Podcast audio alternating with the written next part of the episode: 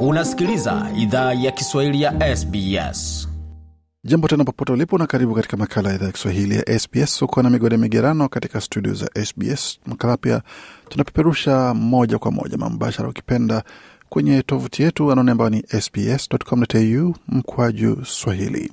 Waza pia wasiliana nasi kwa barua pepe anaonekiwa ni swahili.program at sbs.com.au. Kwa sasa tuelekee moja kwa moja katika makala ambayo tumeandalia yanayohusiana na swala zima la kuumwa na nyoka ama hata buibui, ambapo katika majira ya joto wote hao hujitokeza na kuwa tisho kwa wakazi wengi nchini Australia. Kinyume na imani maarufu, visa vingi vya kuumwa na buibui nchini Australia husababisha madhara madogo na visa vya wanaoumwa na nyoka wenye sumu ni nadra pia, ila ni muhimu kujua cha kufanya, kwa sababu baadhi ya matukio hayo yanaweza kuwa tisho kwa maisha.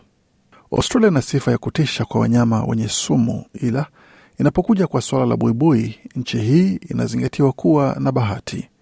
Darren Roberts ni mkurugenzi wa matibabu wa kituo cha taarifa za sumu jimboni New South Wales. Huyu hapa na maelezo zaidi. We're lucky actually in Australia.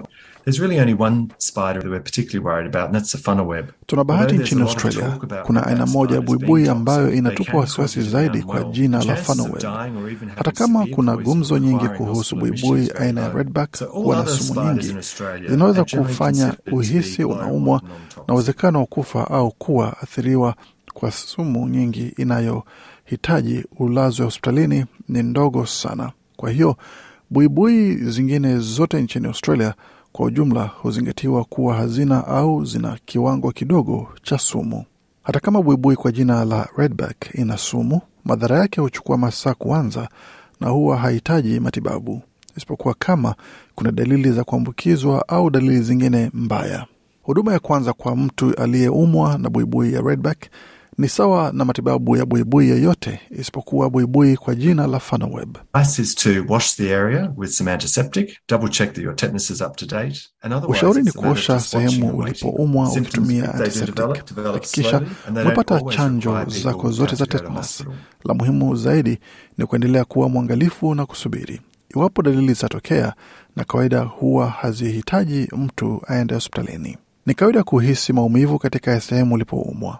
Unaweza punguza maumivu kwa kufunika kwa nguo ya barafu au kitu chochote chenye baridi nyingi na kukiweka juu ya sehemu ulipoumwa kwa dakika 15. Mara nyingi watu wengi huwa hawajui kama waliumwa na buibui na hata huwa hawahisi maumivu hadi baadaye. Dr Roberts amesema kwamba hii ni tofauti na kinachofanyika kwa buibui aina ya funnel Huyu hapa na maelezo zaidi. Maumivu ya buibui ya funnel quickly, web within ni mbaya. Inapouma ndipo inaingiza sumu, na huwa inachukua takriban dakika thelathini au saa moja kwa watu kuanza kuripoti dalili kama maumivu, roho kugonga kwa kasi, kutokwa jasho, kukosa pumzi. Baadhi ya watu pia huhisi ni kama wanatekenywa midomoni. Wakati mwingine wanaweza hisi wanakosa nguvu katika misuli na kutetemeka. Kwa hiyo buibui ya special web treatment in a inazua wasiwasi mkubwa kwa sababu sumu yake husababisha tisho kwa maisha, na mara nyingi hali hiyo hutokea haraka. Mtu anaweza ugua sana na kuhitaji huduma ya gari ya wagonjwa pamoja na kuhitaji matibabu maalum hospitalini. Sean Francis ni daktari katika kitengo cha shirika la Royal Flying Doctor Service jimboni Queensland. Shirika hilo lisilo la faida hutoa huduma ya usafiri kwa ndege na huduma ya afya pamoja na huduma za dharura kwa masaa 24 kwa siku kwa jamii za vijijini nchini Australia. Namba ya simu ya shirika hilo la RFDS ni moja tatu sufuri sufuri sita tisa saba tatu tatu saba. Ni sehemu ya kwanza ya mawasiliano kwa ushauri wa afya, wakati simu kwa namba ya sufuri sufuri sufuri huelekezwa kwa shirika hilo wakati wagonjwa wanahitaji huduma ya matibabu ya wanahewa. Wa mahitaji hayo yanajumuisha visa vya walioumwa na nyoka pamoja na buibui. Paramedical retrieval service is the service which would enable the patient to get Huduma ya uchukuzi matibabu ya ndege ni huduma ambayo inawezesha mgonjwa kupata huduma anayohitaji. Kwa hiyo watu wanaoumwa na nyoka na buibui wanahitaji huduma muhimu, na wengi wa wagonjwa wetu wako katika sehemu ambako hawawezi pokea huduma hizo. Kwa hiyo wagonjwa hao watatupigia simu moja kwa moja watazungumza na daktari kwa simu. Daktari atawapa ushauri, huduma ya kwanza, kisha ataanza zingatia hatua inayofaa kumpa mtu huyo huduma inayofaa na anayohitaji. Katika sehemu za vijiji, wanaoumwa na nyoka hutibiwa ni kama wana sumu. Hata hivyo, kwa walioumwa na buibui ambao ni kawaida, wataalamu wa afya watachunguza dalili kwa ajili ya kuitisha msaada.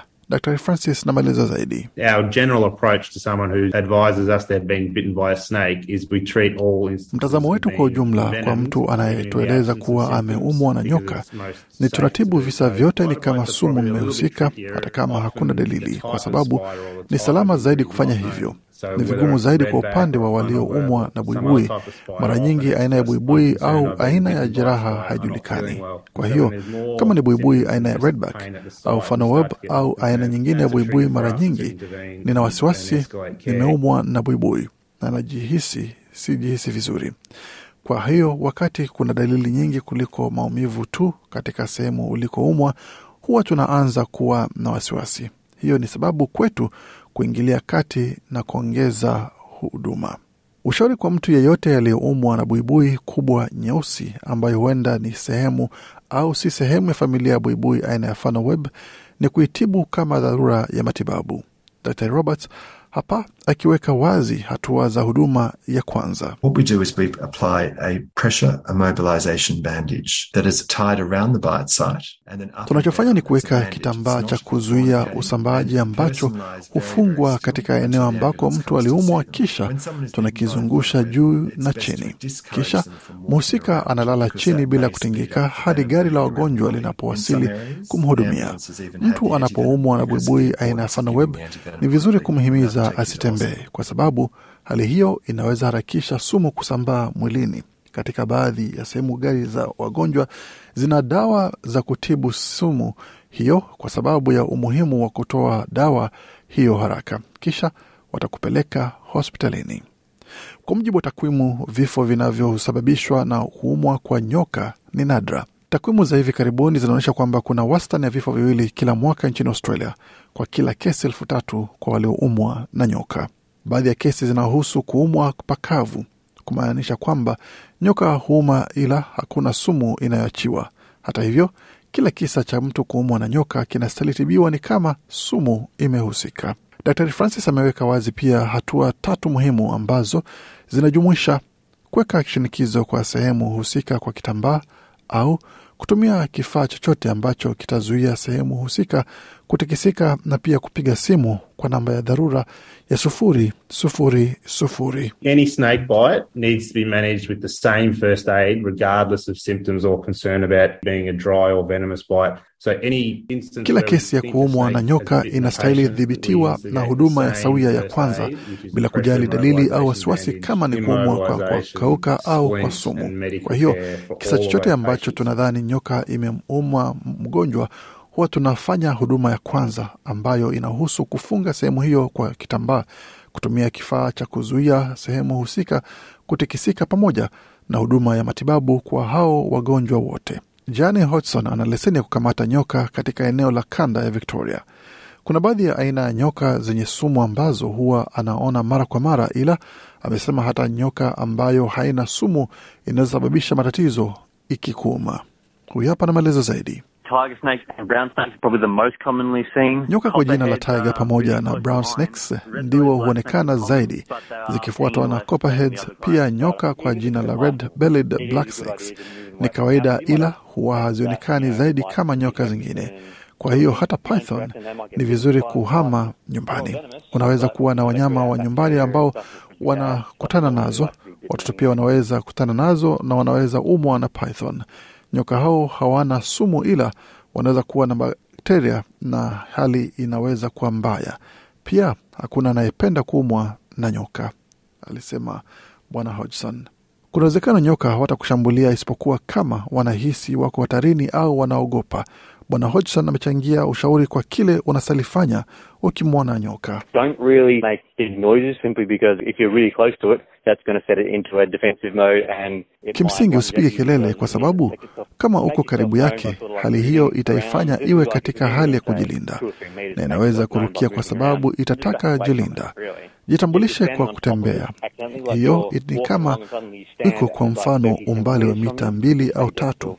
Rudi nyuma polepole kutoka kwenye nyoka hiyo iko na kama kwa bahati mbaya umesimama juu yake, kwa mfano ulikuwa unatembea na ghafla unaiona ikiwa umbali wa sentimita 30 kutoka uliko, simama tu na usitingike, iache ipite, itaenda zake ilikokuwa ikienda, itakuwa haijaona uko hapo.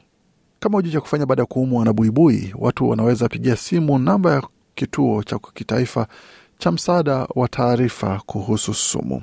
Dr Roberts na maelezo zaidi tena. You can always get advice from the Poison Center on 13 11 26.